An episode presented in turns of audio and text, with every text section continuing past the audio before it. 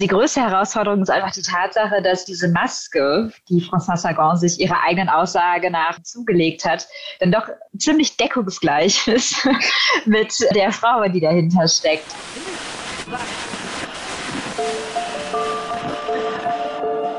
Herzlich willkommen zu Hansa Rauschen, dem Literaturpodcast des Hansa Verlages. Mein Name ist Florian Kessler. Hier sprechen alle zwei Wochen Lektorinnen und Lektoren mit Menschen aus der Welt der Bücher mit Schreibenden und Lesenden, mit Leuten von anderen Verlagen und aus dem Haus. Es geht um alles, was in Bücher passt und außenrum passiert. Und das ist wirklich nicht wenig. Oh mein Gott, wir haben Jubiläum. Das hier ist die 50. Folge von Hansa Rauschen. Ich kann es gar nicht glauben. Das ist sehr schön. In dieser 50. Folge gehen wir absolut passend zurück bis in die 50er Jahre.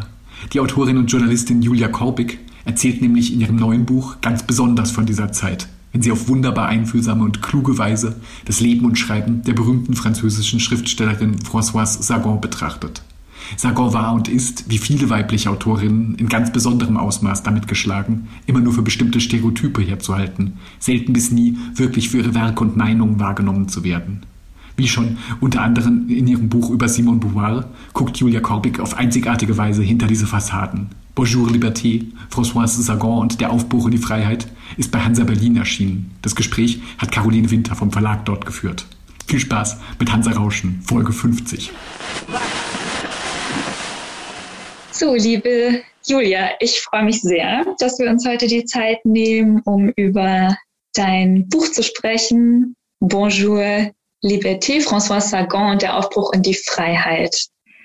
Sagan wird ja häufig auf folgende Stichworte reduziert. Auf Alkohol, schnelle Autos, Skandale. Äh, nachdem du dich jetzt sehr ausgiebig mit François Sagan, ihrem Leben und ihrer Literatur beschäftigt hast, frage ich mich, welche Stichworte verbindest du heute mit ihr, nachdem du dieses Buch geschrieben hast? Naja, ich glaube, ich verbinde auch immer noch all diese Stichworte mit ihr, weil natürlich bei ihr immer, wie soll ich sagen, Herausforderung war oder auch ist, dass Sagan ja sich einerseits darüber geärgert hat, dass sie auf diese Klischees reduziert wurde, also auf die schnellen Autos, den Alkohol, ähm, und Urlaub in Saint-Tropez. Aber andererseits waren das natürlich alles auch Dinge, die sie gerne gemacht hat. Also Klischees existieren ja auch aus einem bestimmten Grund und viele sind einfach auch wahr oder es ist zumindest etwas Wahres daran. Ja, aber ich habe natürlich im Laufe meiner Recherchen dann gemerkt, dass François Sagan eben äh, nicht nur das war, sondern sehr viel mehr. Und ich muss jetzt für mich sagen, dass ich mit ihr tatsächlich die Begriffe Melancholie verbinde, aber auch Ungestümes ins Leben werfen. Und vor allem auch, was mir immer gefallen hat, ist dieser französische Begriff der Petite Musique um äh, François Sagan Schreiben zu beschreiben. Ähm, also diese, äh, auf Deutsch heißt es wirklich wörtlich übersetzt kleine Musik. Es wird dann in deutschen Übersetzungen oft mit Geplänkel übersetzt. Das finde ich nicht ganz so gelungen. Ähm, also ich finde wirklich, ihr Stil hat etwas sehr ja, lyrisches, etwas sehr musikalisches, poetisches und deswegen gefällt mir das. Und ja, ich glaube, ich habe einfach festgestellt, sie ist eine sehr vielschichtige Person gewesen und lässt sich eben nicht nur auf diese üblichen Begriffe, die wir hm. wahrscheinlich alle mit ihr in Verbindung bringen, reduzieren. Hm. Ja, auf diese ganzen Aspekte, die du jetzt gerade genannt hast, werden wir sicherlich dann äh, im Laufe unseres Gespräches zurückkommen, indem wir vermutlich viel über Freiheit sprechen werden, über Feminismus, aber auch über deine Affinität zu französischer Literatur, denn das sind, so wie ich es sehe, Themen, die sich durch deine bisherigen Publikationen ziehen und daher die Frage, war es sozusagen eine logische Konsequenz für dich, äh, Bonjour Liberté zu schreiben? Oder nochmal anders gefragt, wie bist du ähm, zu François Sagan gekommen oder wie ist sie zu dir gekommen? Ja, also erstmal ist natürlich, ähm, dass du Freiheit sagst, ist auch nochmal eine gute Ergänzung zu dem, was ich vorher gesagt habe, weil tatsächlich Freiheit ist ja auch so der große Begriff, äh, den ich mittlerweile mit François Sagan assoziiere, wenn auch nicht immer. Na, also Freiheit kann man ja auch vielfältig auslegen. Ähm, genau. Und ja, wie bin ich zu François Sagan gekommen? Also es ist immer ganz interessant, so ein bisschen die Genese der Idee äh, zu machen weil, also ich tatsächlich François Sagan damals in der Schule gelesen habe, also nicht in der Schule, aber als Schülerin, ähm, weil ich Französisch in der Schule hatte und immer versucht habe, ja auch Bücher auf Französisch zu lesen, weil ich im Englischen eben auch gemerkt habe, das ist die beste Art, sich Fremdsprachen anzueignen, einfach in der Sprache auch lesen. Und ähm, meine Mutter hat mir damals Bonjour Tristesse gegeben, auf Deutsch allerdings. Und ähm, ja, das hat beim ersten Lesen fand ich das dann ganz nett. Und es hat jetzt nicht so diesen Wahnsinnseindruck auf mich gemacht. Dann habe ich es ähm, ja tatsächlich nochmal auf Französisch gelesen und also ein bisschen später und hatte dann den Eindruck, es ist ein ganz anderes Buch und es ist irgendwie sehr viel tiefgründiger, als ich das damals so wirklich verstanden habe. Naja, und äh, zu dem Buch kam es dann, also ich habe über die Jahre immer weiter François Sagan gelesen und jetzt überlegte ich eben, naja, worüber möchte ich denn eigentlich schreiben? Und hatte dann in einem Buch über das Paris der ähm, 50er Jahre, hatte ich dann einen Abschnitt entdeckt. Also das Buch heißt An den Ufern der Seine, die magischen Jahre von Paris 1940 bis 1950. Und da hatte ich dann einen Abschnitt entdeckt, ziemlich am Ende, wo es um François Sagan und Brigitte Bardot ging. Und die beiden waren ja aber eben Ende der 40er noch Teenager beziehungsweise Kinder. Und ähm, ich fand das ganz interessant, weil die Autorin eben gesagt hat, das sind äh, ja zwei Mädchen, die eben den Krieg miterlebt haben als Kinder und die jetzt zu Idolen des neuen Frankreichs werden, auch zu Gesichtern des neuen Frankreichs mit so einer ganz anderen Art, ja, sich ins Leben zu werfen, als das ihre Elterngeneration hatte. Und das fand ich super spannend. Und dann hatte ich erst die Idee, ein Buch über ähm, Sagan und Bardot zu schreiben, weil die beiden ja auch befreundet waren. Habe dann aber ja, im Laufe auch der Recherche und vieler Gespräche festgestellt, dass das Problem bei Bardot einfach ist, sie lebt ja noch. Und sie ist ja heute sehr problematisch. Also sie ist ja sowohl rassistisch als auch äh, antimuslimisch und generell irgendwie, ja, ich weiß nicht, keine Person, die jetzt unbedingt bei mir Sympathien hervorruft. Und dann ist es aber natürlich schwierig, über so eine Person zu schreiben, das Ganze auf die 50er Jahre zu begrenzen, aber nicht auch zu thematisieren, was für eine Person sie heute ist. Und ähm, letztendlich war François Sagan dann auch einfach die spannendere Figur. Und so ist diese Idee entstanden. Und für mich persönlich war es natürlich auch schön, weil ich eben mich so sehr für ähm, Simone Beauvoir interessiere und da ja auch ein Buch darüber geschrieben habe, dass ich dieses Thema so ein bisschen fortführen konnte, weil ich mich eben auch gefragt habe, okay, äh, Beauvoir hat dann 1949 das andere Geschlecht veröffentlicht. Sie selber war ja damals dann auch Anfang 40 schon. Und ich habe mich gefragt, okay, aber was, ähm, was macht dieses Buch auch mit einer jüngeren Generation von mhm. Frauen? Also wirklich eine Generation von Frauen, die das dann liest als junge Frauen und die ja eben auch noch äh, sich entwickeln können, sich befreien können von bestimmten Vorstellungen, die vielleicht ja auch nach Vorbildern suchen, wie sie ihr Leben als Frau anders gestalten können, als es die Gesellschaft vorgibt. Und das fand ich interessant. Und das waren alles Faktoren, die dann ja letztendlich zu dieser Idee geführt haben. Ähm, ich möchte über Sagan schreiben. Und natürlich war es auch ein bisschen egoistisch, weil ich ja immer über Themen schreibe, über die ich selber gerne mehr erfahren möchte. Und äh, das ist dann immer so ein bisschen der Trick. Ich würde das gar nicht als egoistisch äh, bezeichnen. da profitieren ja noch sehr viele andere Menschen von. Und das, was du vorhin meintest, also das finde ich ein sehr interessanten Gedanken, nämlich diesen Gedanken der Generation. Und da habe ich auch viel drüber nachgedacht, weil ähm, letztlich waren es ja, oder war es die frühere Generation, die Generation unserer Mütter sozusagen, die ja mit äh, Sagans Werken als Standardlektüre groß geworden ist.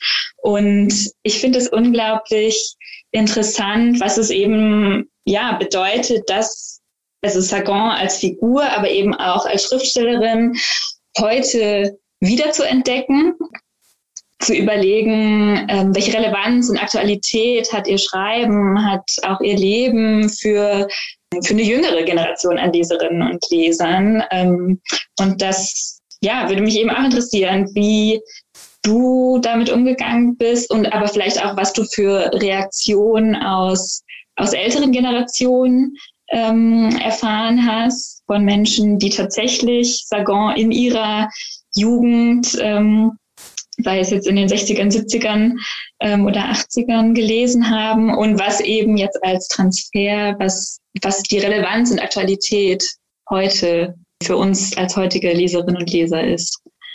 Ja, also das, was ich mitbekommen habe, ist, dass wirklich viele Menschen nur Bonjour Tristesse gelesen haben und im Zweifelsfall nichts anderes von Sagan. Also das ist eben immer noch das, worauf sie reduziert wird. Und klar, auch heute, wenn man sagt Bonjour Tristesse, viele kennen es ja dann doch.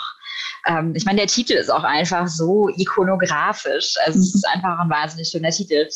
Wobei dann auch, das fand ich ganz schön, mir auf Instagram auch schon ähm, ja ein, zwei würde ich sagen, ältere Damen, also ein paar Generationen älter als ich, ähm, mir eben auch Bilder geschickt haben, gesagt haben, ach, also ich habe mal im Regal geguckt, habe jetzt doch noch ganz viel von Sagan gefunden. Also das ist ja, das ging mir ja genauso, als ich angefangen habe, ähm, für dieses Buch zu recherchieren, dachte ich, na ja, dann gucke ich mal in mein Regal, was hier schon steht. Und ich hatte wirklich schon viele Bücher von ihr. Und das war mir letztendlich gar nicht so bewusst, weil ich die über die Jahre hinweg immer mal so zusammengekauft habe. Und ja, so hat sie sich letztendlich immer mehr und mehr Platz in meinem Bücherregal erobert, ohne dass ich es gemerkt habe. Und ja, ich glaube, Sagan wird eben immer auf dieses eine Buch reduziert und auch immer darauf reduziert, dass sie ja letztendlich sich nur mit sehr oberflächlichen Themen beschäftigt hat. Und ähm, das wurde ihr damals auch schon mal zum Vorwurf gemacht, äh, von männlichen Literaturkritikern vor allem, wo es dann immer hieß, na ja, also ihre Charaktere bewegen sich dann durch diese bürgerlichen Milieus und äh, es ist alles irgendwie wahnsinnig oberflächlich und alle haben irgendwie so oberflächliche Probleme. Und tatsächlich empfinde ich das gar nicht so. Ähm, und Sagan selber hat ja auch mal gesagt, sie hat sich ja auch zum Beispiel ganz viel mit Einsamkeit beschäftigt. Also Einsamkeit mhm. war ein wahnsinnig wichtiges Thema für sie, weil sie sich einfach wirklich sehr oft einsam gefühlt hat ähm, und weil sie da große Probleme mit hat. Und ihre größte Angst war es auch, einsam zu sein. Deswegen hat sie sich auch mal mit Menschen umgeben. Aber letztendlich, ja, man kann auch äh, inmitten einer Menge von Menschen alleine sein und einsam. Und das finde ich bei ihr auch ein ganz wichtiges Thema in den Büchern. Und ja, letztendlich schreibt sie auch ganz viel über die Unmöglichkeit der Liebe. Und was sie ja immer wichtig fand, ist, dass nicht äußere Faktoren der Grund sind, warum bestimmte Menschen nicht zusammen sein können, sondern dass es immer die Menschen selbst sind. Und das ist, das finde ich sehr interessant, weil letztendlich geht es ihr sehr viel darum, wie Menschen sich selber im Weg stehen. Und ich meine, wer kennt das nicht von sich selbst? Also das, das größte Problem ist man manchmal selbst. Und was ich auch an ihren Büchern sehr mag, ist, dass sie sehr viel Empathie hat für ihre Protagonistinnen und Protagonisten mhm. und sie gleichzeitig aber jetzt nicht immer unbedingt als sympathisch darstellt. Also ich finde, es gibt in ihren Büchern auch wahnsinnig unsympathische Frauenfiguren. Ich meine, das beste Beispiel ist auch wirklich ähm, Cecile aus Mundo mhm. Tristesse die ähm, ja mit allen Mitteln versucht, diese Frau im Leben ihres Vaters zu beseitigen. Und letztendlich hat das Ganze ja tragische Konsequenzen. Und das finde ich bei Sagan sehr interessant, dass sie ihre, auch vor allem die weiblichen Charaktere, ja, einfach menschlich sein lässt und ähm, irgendwie nicht perfekt und wirklich so, dass man manchmal sie anschreien möchte, weil sie sich einfach so bescheuert verhalten. Und das macht es aber so sympathisch. Und ich meine, wir reden heute mal ganz viel darüber, dass auch ähm, dass weibliche Charaktere auch unsympathisch sein dürfen. Ähm, das dürfen sie in vielen Fällen immer noch nicht, weil Frauen einfach ja, von, von denen wird immer noch erwartet, dass sie da irgendwie anders handeln als Männer oder anders sind als Männer. Und Sagan hat schon damals Frauenfiguren geschaffen, die vielschichtig sind, aber auch problematisch und nicht so sympathisch. Und das finde ich dann wiederum sehr modern. Also man sieht, es gibt an ihren Büchern wahnsinnig viele moderne Aspekte und deswegen finde ich mhm. auch, lohnt sich das immer noch, die zu lesen und natürlich auch allein wegen der Sprache. Also sie sind einfach wirklich wahnsinnig schön geschrieben. Das, was du jetzt gerade beschrieben hast, das passt ja alles, wie du eben auch geschildert hast, in aktuelle feministische Diskurse über übers Schreiben. Und interessanterweise hat ja Sagan, wie du auch in deinem Buch beschreibst, sich selber nie als Feministin verstanden und ja auch generell kategoriale Zuschreibungen abgelehnt oder wollte sich da auf kein Label festlegen lassen. Würdest du sagen, dass das vielleicht sogar auch eine Art Freiheit war, die sie sich selber herausnehmen konnte, sich diesen ganzen ähm, Kategorien zu entziehen und dass sie es sich auch erlauben konnte, eben nicht Teil der damals ja schon auch existierenden feministischen Bewegung zu sein? Oder ja. war sie vielleicht auch einfach schon ihrer Zeit voraus und hat so ähm, eben diese binären Kategorien einfach komplett abgelehnt? Naja, ich glaube, ähm, ja, sie hat sich einfach die Freiheit herausgenommen, zu sagen, ähm, also mich tangiert das nicht in dem Sinne. Also sie wollte auch einfach nicht so sein wie die anderen. Das war ja auch ein großes Thema ihres Lebens, dass ähm, sie eigentlich schon in ihrer Jugend immer davon überzeugt war, dass ihr ein besonderes Schicksal gebührt und dass aus ihr etwas Besonderes werden wird. Und ähm, ich glaube, deswegen hatte sie große Probleme damit, sich irgendeiner Gruppe anzuschließen, weil dann ist man natürlich Teil der Gruppe und damit nicht mehr so einzigartig. Und ich glaube, das war ihr wirklich wichtig, dieses Anderssein. Und ähm, ich glaube, ja, sie hatte einfach dieses Problem mit Kategorien. Und ich glaube, beim Feminismus speziell aber auch nochmal, sie war eben auch eine sehr bürgerliche Frau mit sehr bürgerlichen Manieren. Und äh, in der damaligen feministischen Bewegung, naja, da ging es natürlich schon auch heftig zu. Und da mhm. äh, wurden Slogans geschrieben und man hatte Forderungen. Und das ging alles sehr gegen Sagons, ähm, ja, auch ästhetisches Empfinden, würde ich sagen. Und gegen das, was sie als äh, gutes Betragen in der Öffentlichkeit ansah. Und natürlich konnte sie sich auch irgendwo diese Freiheit nehmen, zu sagen, ich unterstütze natürlich bestimmte Forderungen, feministische Forderungen, aber ich mache mir das Ganze jetzt nicht so zu eigen, weil sie ja auch schon in den 50ern eben eine freie Frau sein konnte, in einer Zeit, als viele andere Frauen es nicht sein konnten. Was auch daran lag, dass sie ja einen sehr privilegierten Hintergrund hatte, also einen familiären Hintergrund, und durch ihren Roman hatte sie dann auch immer Geld. Und ich, also da geht es ja auch im Buch ganz viel drum, um das mhm. Verhältnis von Sagan zu Geld. Und sie sagt auch, Geld an sich ähm, ist jetzt nicht der Garant für Freiheit und Geld an sich ist jetzt nicht toll, aber natürlich macht es Dinge möglich. Und das ist in ihrem Fall auf jeden Fall so gewesen. Und ähm, ja, deswegen glaube ich schon, dass sie sich gewisse Freiheiten eben auch herausnehmen konnte, weil sie wusste, sie kann letztendlich auch immer für sich selbst sorgen und sie fällt dann auch weich. Hm.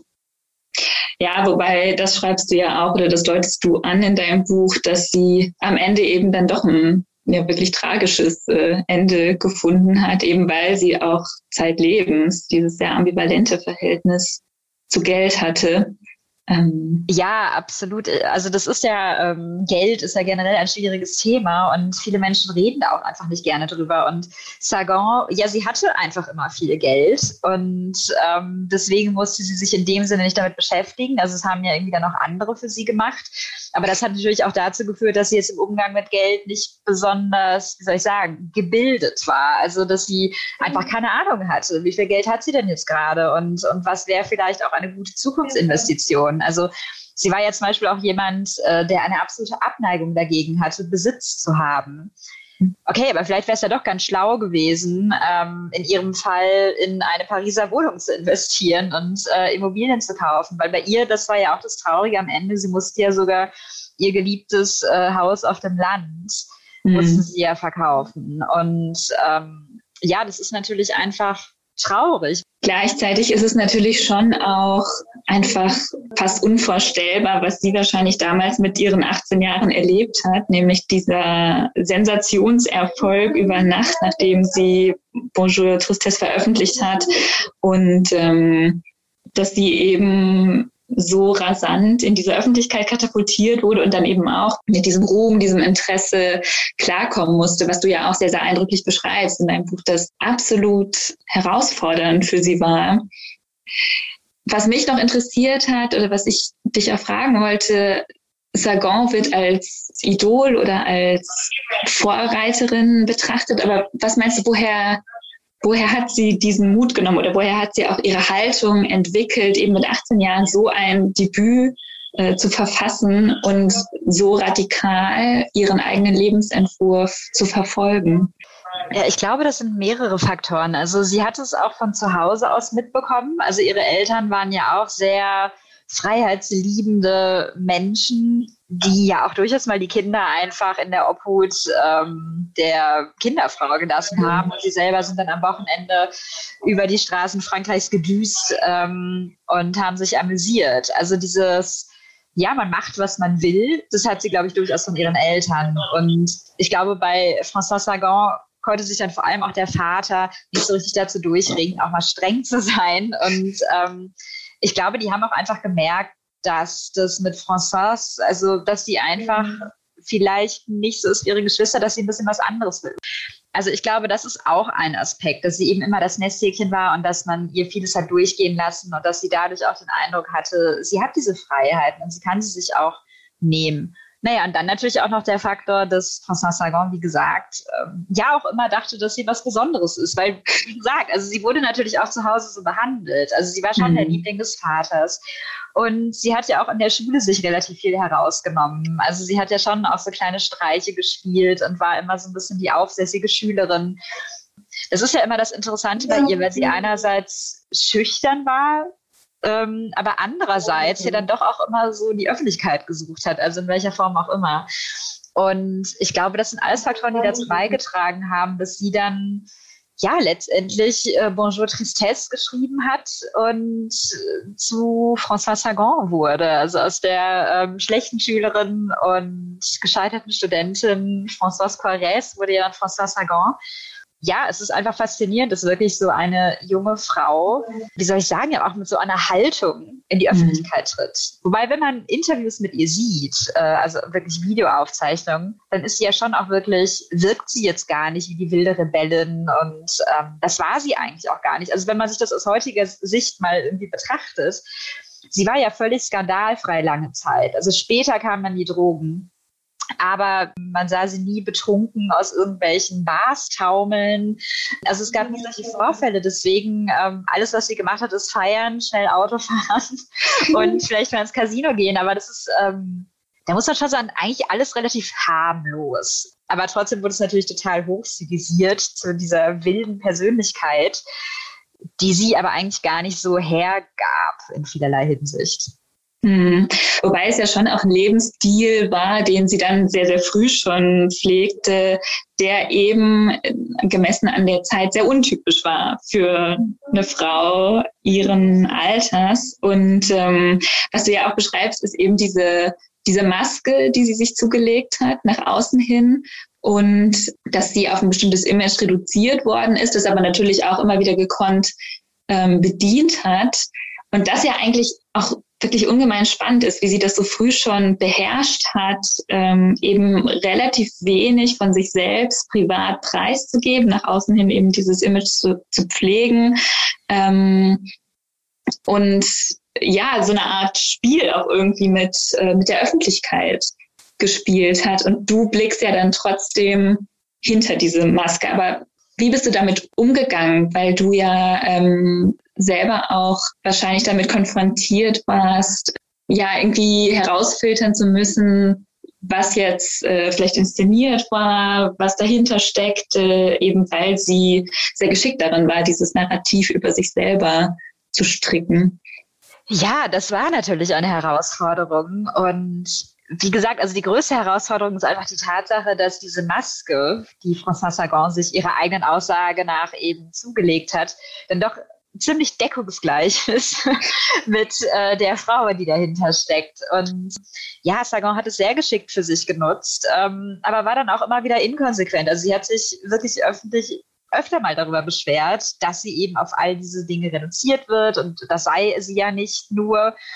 Aber andererseits waren das eben genau die Dinge, die sie gerne gemacht hat und die ihr sehr entsprachen. Also schnell im Auto unterwegs sein, feiern, die Nacht durchmachen, solche Sachen. Und ich habe natürlich einfach ganz viel von ihr gelesen und auch vor allem viele Interviews von ihr gelesen. Und so sehr sie eben dann auch immer in der Öffentlichkeit natürlich eine Rolle spielt, ab und zu hat sie dann doch auch sehr offen darüber gesprochen, wie sie so als Person ist. Deswegen glaube ich auch, das ist so ein bisschen meine Theorie, dass Sagan das selber gar nicht so gut unterscheiden konnte, wann sie jetzt die Maske auf hat und wann nicht. Also dass mhm. wahrscheinlich alles auch so ein bisschen durcheinander gegangen ist. Und ähm, trotzdem, das muss man sagen, also die Interviews, selbst wenn sie sich öffnet, ist es immer sehr ja kalkuliert und es ist nie, man kriegt nie alles. Also man kriegt immer Eindrücke, aber ähm, ja, dadurch bleibt sie immer ein bisschen rätselhaft. Man muss immer ein bisschen suchen. Und aber da haben natürlich auch die, die anderen Biografien geholfen, die ich gelesen habe über Sagan und äh, wo eben auch natürlich äh, Leute zum Beispiel interviewt wurden, die sie noch kannten ähm, aber ich muss sagen, wirklich viele Aussagen auch gerade zu dieser Maske und den Umgang mit der Öffentlichkeit, das stammt von Sagan selbst, also aus den Interviews. Und dann muss man eben, ja, diese Puzzleteile, das zusammensetzen, auch nach Widersprüchen suchen. Also sie war extrem mhm. widersprüchlich in vielerlei Hinsicht.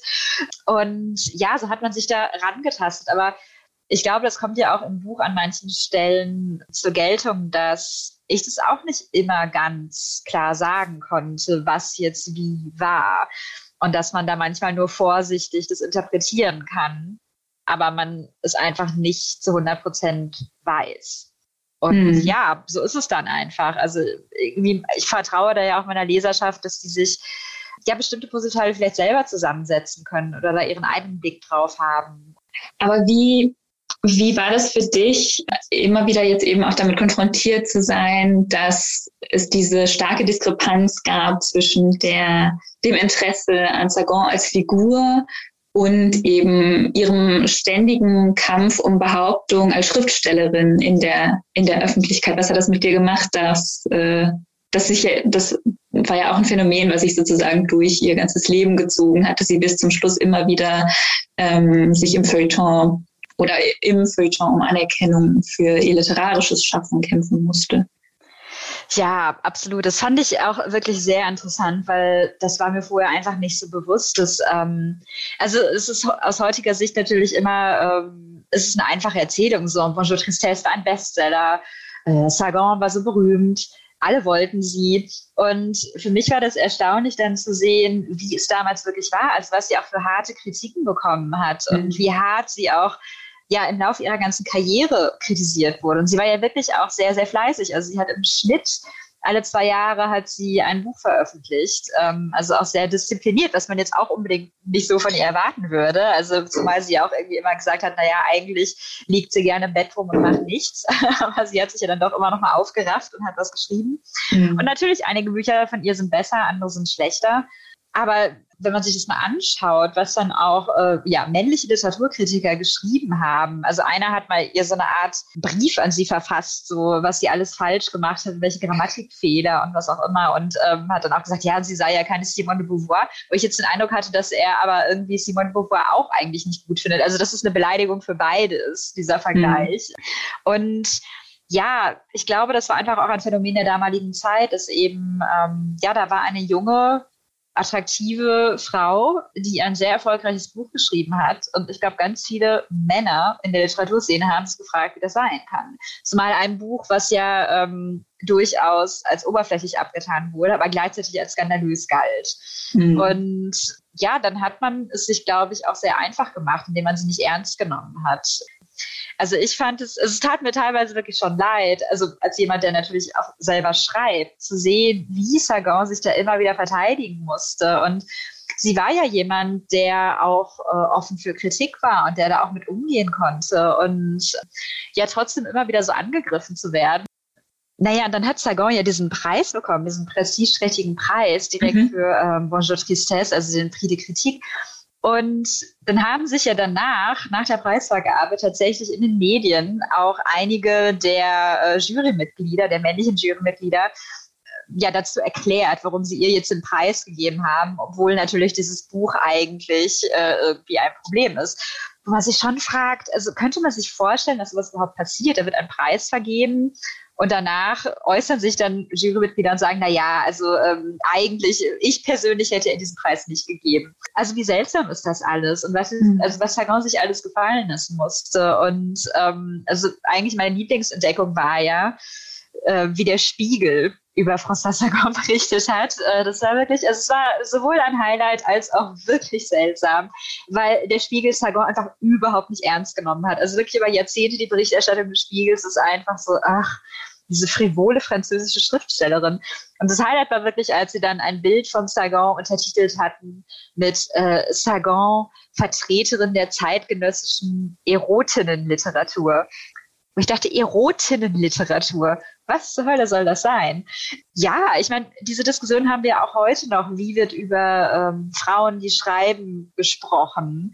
und wie über Männer und was ist der Unterschied? Und tatsächlich werden Frauen ja einfach immer noch sehr viel mehr auf ihr Aussehen reduziert und ähm, dann heißt es auch öfter, naja, mit ihrem Schreiben haben sie vielleicht sogar eine feministische Agenda. Das wird bei Männern irgendwie nie vermutet und äh, ja, das kann man an Sagan einfach sehr gut sehen, dass sie einfach aufgrund der Tatsache, dass sie eine Frau war, die sehr erfolgreich war, von vielen nicht ernst genommen wurde und man einfach, also Mann wirklich, ähm, nach Gründen gesucht hat, ihre Bücher zu zerreißen. Und das ist schon erstaunlich und auch irgendwie traurig. Ja, absolut. Gerade, ja, dass es eben nicht äh, dass, dass sie eben nicht für ihre, für ihre Literatur und eben auch für dieses faszinierende Debüt natürlich wurde sie schon gefeiert, aber eben immer mit der Einschränkung oder immer mit dieser Erklärungsnot oder eben mit einem Label, was ihr dann angehangen wurde.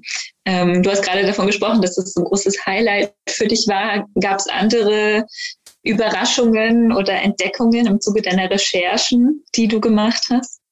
Ähm, ach, ganz viele natürlich. Also diese Spiegelberichterstattung war, glaube ich, wirklich mein größtes Highlight, weil sie war so lächerlich irgendwie hatte ich nicht richtig damit gerechnet.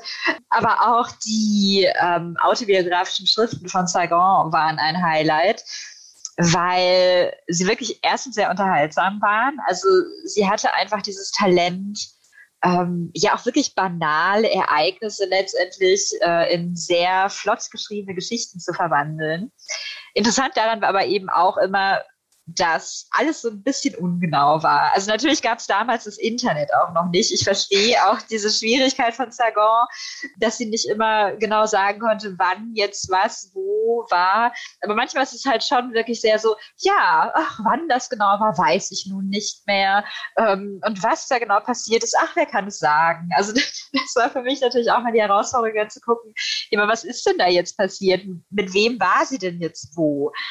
Also das definitiv. Und ähm, ja, zweitens habe ich auch durch äh, Saigon einfach nochmal, ja, auch nochmal Menschen kennengelernt, mhm. die ich wahnsinnig interessant fand. Also eine meiner Lieblingsgeschichten, auch aus ihren ähm, autobiografischen Schriften, ist eben eine Begegnung, die sie beschreibt mit Orson Welles. Und da war mhm. sie äh, in Südfrankreich und hatte da sich irgendwie zurückgezogen zum Schreiben, was auch immer, brauchte mal eine Pause von dem Pariser Partyleben. Und dann äh, war sie in Cannes und da waren die Filmfestspiele. Und sie stand auf einer Treppe und dann lief irgendein italienisches Starlet vorbei oder so und dann eine riesige Menschenmenge und sie mittendrin und dachte, oh mein Gott, oh mein Gott. Und dann plötzlich ein riesiger Mann taucht auf und trägt sie aus der Menschenmenge äh, hinfort. Und es ist Orson Welles. Und man kann sich das so gut vorstellen, wie dieser riesige, ähm, ja auch sehr füllige, breite Mensch äh, die kleine Sagorna irgendwie rausträgt. Und ähm, das beschreibt sie so schön, auch als ihn als Menschen. Und dann hat Sagor selber geschrieben, dass sie dachte, dass sie sich diese Episode vielleicht nur eingebildet hat. Also das war und Orson Welles hat sie über die Schulter äh, gelegt und irgendwie weggetragen. Dann ist sie ihm aber in Paris noch am Begegnen und stellt sich heraus, nein, nein, es ist alles genau so passiert. Also das war auf jeden Fall, ähm, das hat mich extrem gut unterhalten. Ich glaube, für mich die größte Entdeckung, die ich gemacht habe bei den Recherchen, waren wirklich die engsten Freundinnen und Freunde von Sargon, mhm. weil ich vorher ja, mich natürlich nicht mit denen beschäftigt habe und ähm, viele von denen auch nicht kannte. Und erstens fand ich es wirklich ganz toll, dass sie ja auch ja sehr, sehr lange diese enge Gruppe von Freunden hatte und mhm. Freundinnen. Also sie war niemand, der jetzt, oh, bin ich berühmt und jetzt ändert sich alles, sondern sie hatte immer diese Menschen um sich herum. Da kamen natürlich immer auch mal andere hinzu und einige sind gegangen und was auch immer, aber es gab immer diesen Kern äh, Florence Malraux fand ich ganz, ganz toll, weil ja, sie einfach so eine Person ist, die immer in der zweiten Reihe stand, die sich immer um andere gekümmert hat und die einfach so eine stille Präsenz war. Und ja, das hat mich sehr beeindruckt. Und die andere Person, die mich sehr beeindruckt hat, ist äh, Bernard Franck, also der beste Freund von Sagan, wo ja auch einfach schon diese Beziehungsdynamik so interessant ist, weil letztendlich sie irgendwie nicht mit, aber auch nicht ohne einander konnten. Und ich glaube, das waren so die beiden Menschen, die auch genau wussten, welche Knöpfe sie bei dem jeweils anderen drücken müssen, wo man dann auch einfach weiß, das tut der Person jetzt weh. Und das macht es natürlich auch manchmal schwierig, wenn man gerade einen Konflikt hat, sich da zurückzuhalten. Und Bernard Franck, ich habe von ihm zum Beispiel auch wahnsinnig viel gelesen, ähm, weil er er hatte ja immer so diese, diese Vorstellung, dass er den großen französischen Roman schreiben wird und das ist nie passiert. Aber er hat ganz wunderbare Bücher geschrieben. Ähm, er hatte einfach ein Talent. Also er konnte auch sehr bösartig sein. Also wenn er, also wenn man selber jetzt jemand war, den er nicht mochte, dann hatte man echt Pech gehabt, weil er hatte eine sehr spitze Feder. Aber es sind natürlich äh, für mich dann auch sehr interessante Einblicke in das damalige kulturelle und politische Leben in mhm. Frankreich. Und es tauchen einfach wahnsinnig viele Personen auf und mhm. ähm, ja, die er dann darstellt, über die er was schreibt. Und ähm, er hatte auch so eine sehr selbstironische Art. Also ähm, das fand ich sehr, sehr angenehm. Und ich glaube, ich bin ein bisschen verliebt in ihn, weil er war wirklich so, ja, der, mit dem ich nicht gerechnet hatte und äh, von dem ich jetzt aber eben auch, wie gesagt, viel gelesen habe. Und ähm, ja, Bernhard Frank, also allein die Augenbrauen, er hatte diese schönen buschigen Augenbrauen.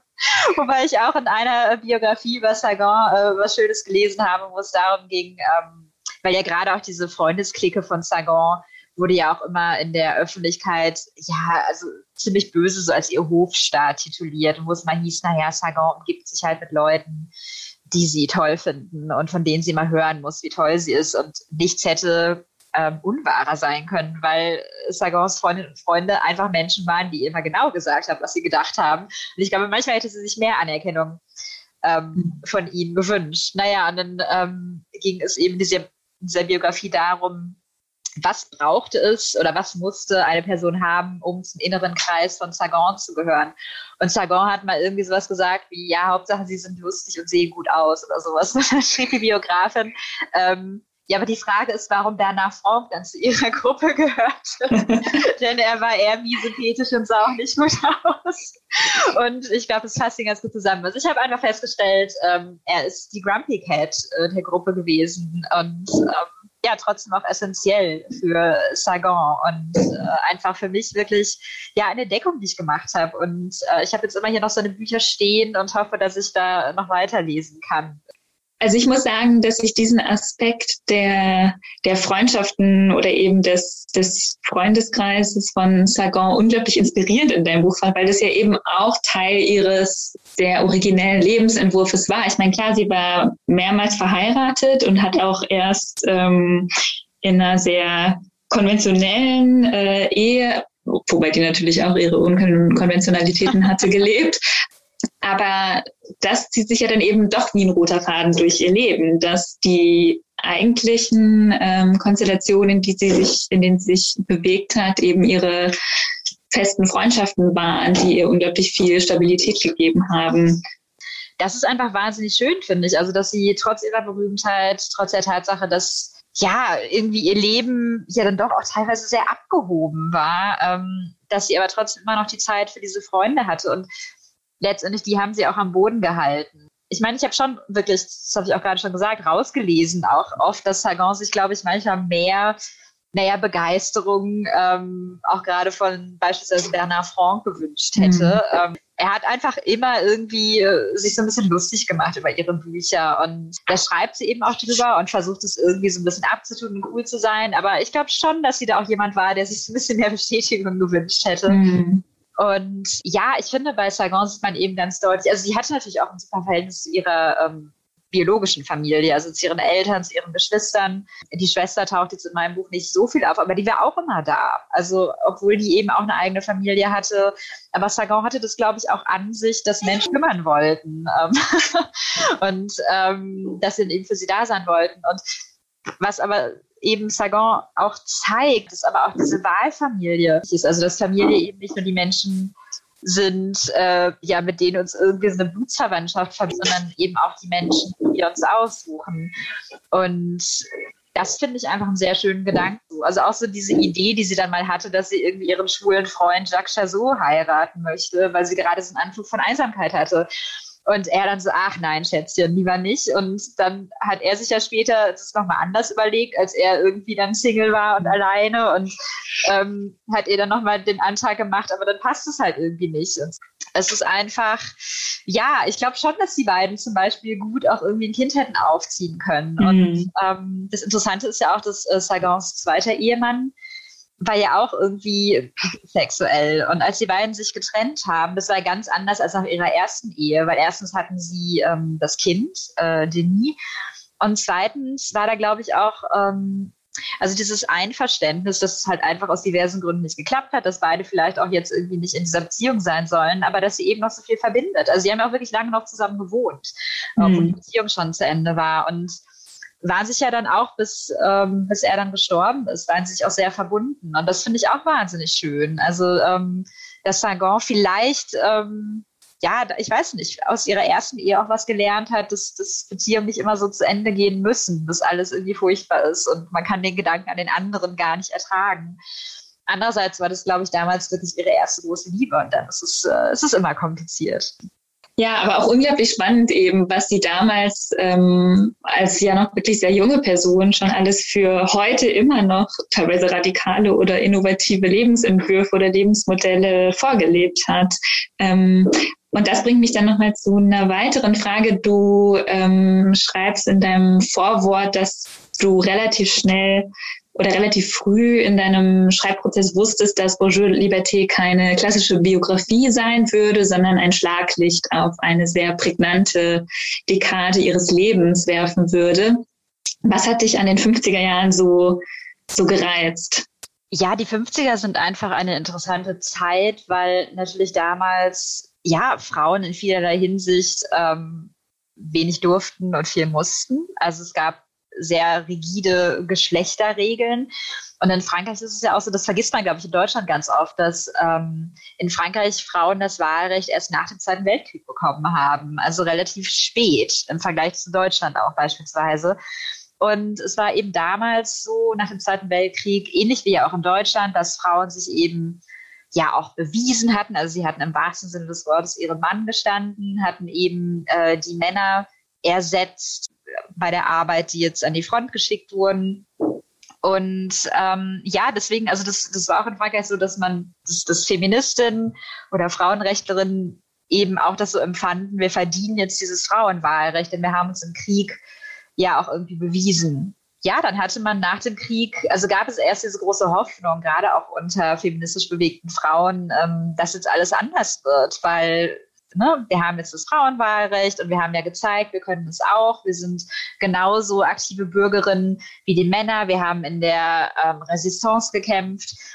Und ja, diese hoffnungsvolle Phase war dann aber relativ schnell vorbei, weil einfach Frankreich nach dem Zweiten Weltkrieg ja sehr katholisch war, sehr konservativ und natürlich auch ähm, ja dadurch, dass jetzt die Männer wieder zurück waren oder zumindest ein Teil von ihnen, ähm, ging es natürlich auch wieder darum, okay, aber jetzt muss der Platz auf dem Arbeitsmarkt geschaffen werden für diese zurückgekehrten Männer. Also heißt das, dass Frauen einfach wieder in ihre alt äh, angestammte Rolle zurückgehen, nämlich zu Hause den Haushalt besorgen, sich um die Kinder kümmern. Also da gab es ja dann auch Anstrengungen, Frauen vom Arbeitsmarkt zurückzudrängen.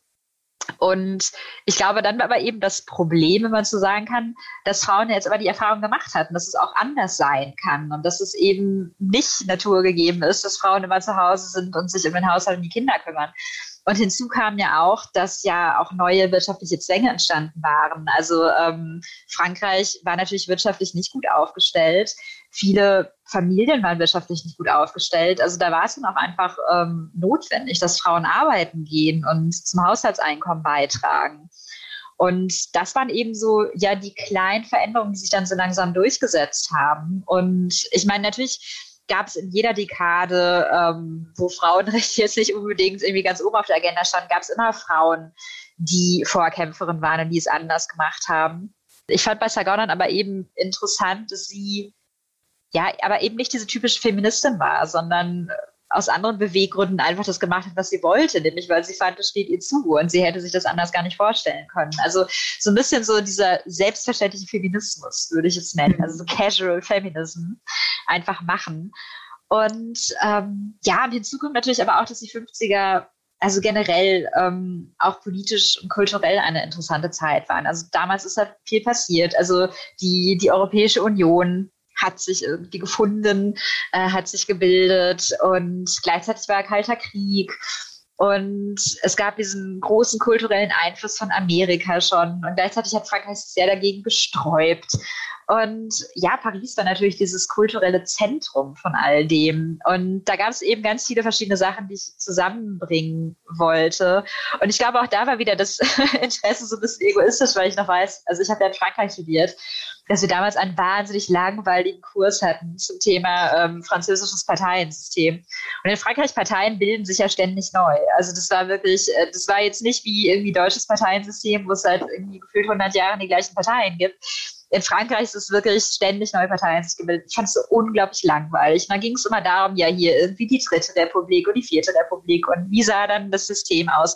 Also es war für mich jetzt auch noch mal eine Möglichkeit, dieses ganze Wissen, das ich irgendwann ja auch mal erworben habe, anzuwenden, aber eben es auch in diesen Kontext zu bringen mit François Sagan, mit Frauenrechten, Feminismus und das alles ein bisschen zusammenzubringen, so dass es auch interessant ist und nicht eben mhm. dieses, ah ja, das französische Parteiensystem, so war es damals, ähm, weil ich natürlich französische Geschichte interessant finde. Ja, und ich finde, damit hast du ja tatsächlich dann auch ähm, unglaublich wertvolle Pionierinnenarbeit sozusagen geleistet, ähm, da du ja also wirklich eine Vielzahl an Quellen herangezogen hast, unglaublich gründlich recherchiert hast und dann doch tatsächlich ja die erste deutschsprachige Biografie von Sagan veröffentlicht hast. Also das ist ja auch Wahnsinn, um das nochmal so zu sagen. ja, so ist es. Also ähm, ich habe mich ehrlich gesagt auch gewundert, dass es bisher auf Deutsch nichts zu ihr gibt, weil sie ja dann doch auch eine sehr interessante Persönlichkeit ist. Aber ja, vielleicht weil sie immer noch so abgetan wird als die Autorin von Bonjour Tristesse und man immer meint, dass man alles über sie weiß. Also ne, es, es ging gut los und am Ende war es tragisch. Also um die Kurzversion ihres Lebens so zu geben. Ähm, aber ja, ich meine, ich, ich fände es ja auch spannend, wenn da jemand sich nochmal die Mühe machen würde und wirklich eine vollumfängliche Biografie über sie schreibt auf Deutsch, weil ähm, ja, wie du ja auch richtig angemerkt hast, bei mir geht es jetzt nur um die 50er, weil ich aber auch immer finde, ähm, so eine Biografie muss sich ja auch immer der Person ein bisschen anpassen, um die es geht. Und ähm, die 50er erschienen mir jetzt eben auch als als ein guter Zeitraum, weil man so das Tempo erhöhen kann. Also natürlich, je kürzer der Zeitraum ist, bei dem man schreibt, desto ausführlicher kann man das ja aber auch machen. Und gleichzeitig hatte ich den Eindruck, dass das passt. Also so zehn schnelle Jahre kann man sagen, statt jetzt irgendwie das Ganzleben auszubreiten. Und ähm, ja, deswegen habe ich das gemacht. Und hast dich ja damit sogar auch dann ihrem äh, sehr rasanten Lebensstil quasi angepasst. naja, die Hoffnung ist natürlich auch, dass es sich ein bisschen rasant liest. Also das Tempo das Tempo in diesem Buch ist. Ja, also ich hoffe, das ist mir gelungen, ähm, dass eben auch so ein bisschen davon rüberkommt, wie sie war und wie sie durch ihr Leben gegangen ist. Ja, absolut. Ich finde es sehr beeindruckend, wie du eben diese Balance zwischen dieser Rasanz und der, der Leichtigkeit immer wieder aber mit den mit der gewissen Ernsthaftigkeit und auch der Schwere und wie du vorhin oder zu Beginn unseres Gesprächs sagtest, der, der Melancholie ihres Daseins das sozusagen ähm, ja, miteinander äh, in Dialog setzt. Ja, wobei ich dann, also tatsächlich für mich die Herausforderung war dann, ähm, also es war ja klar, es geht um die 50er, aber wie beendet man das Ganze dann? Weil mhm. das Leben geht ja einfach weiter. Also sie ist ja nicht 1960 tot umgefallen.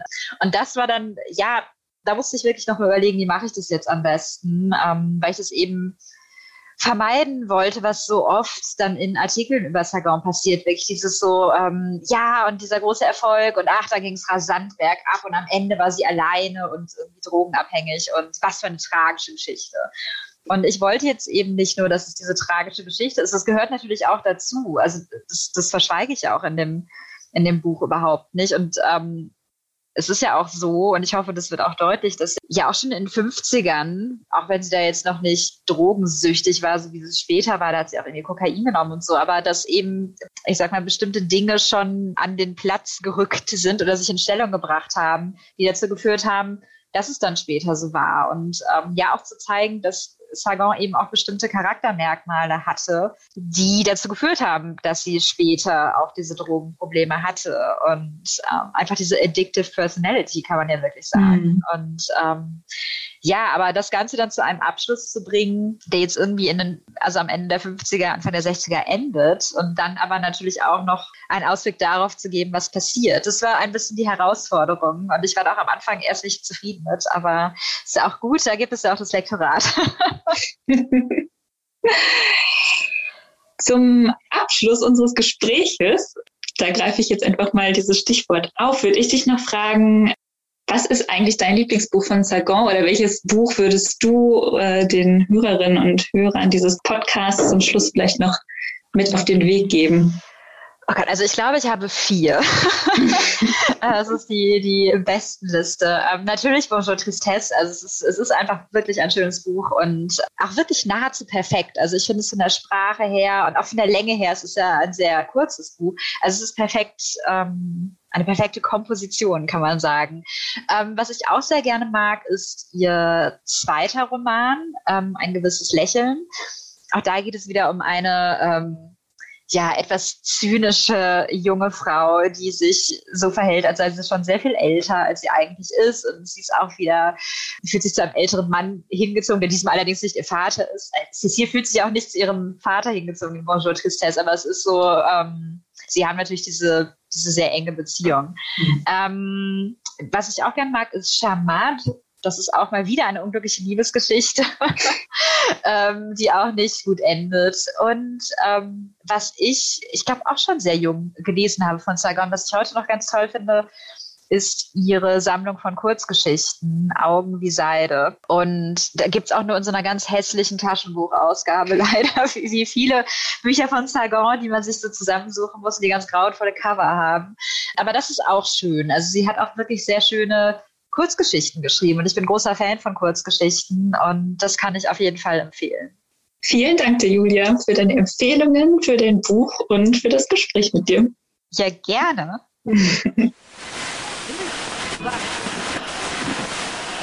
Das war es für heute mit dem Podcast Hansa Rauschen. Das waren viele Worte für viele interessante Dinge. Bis zur nächsten Folge und danke fürs Zuhören.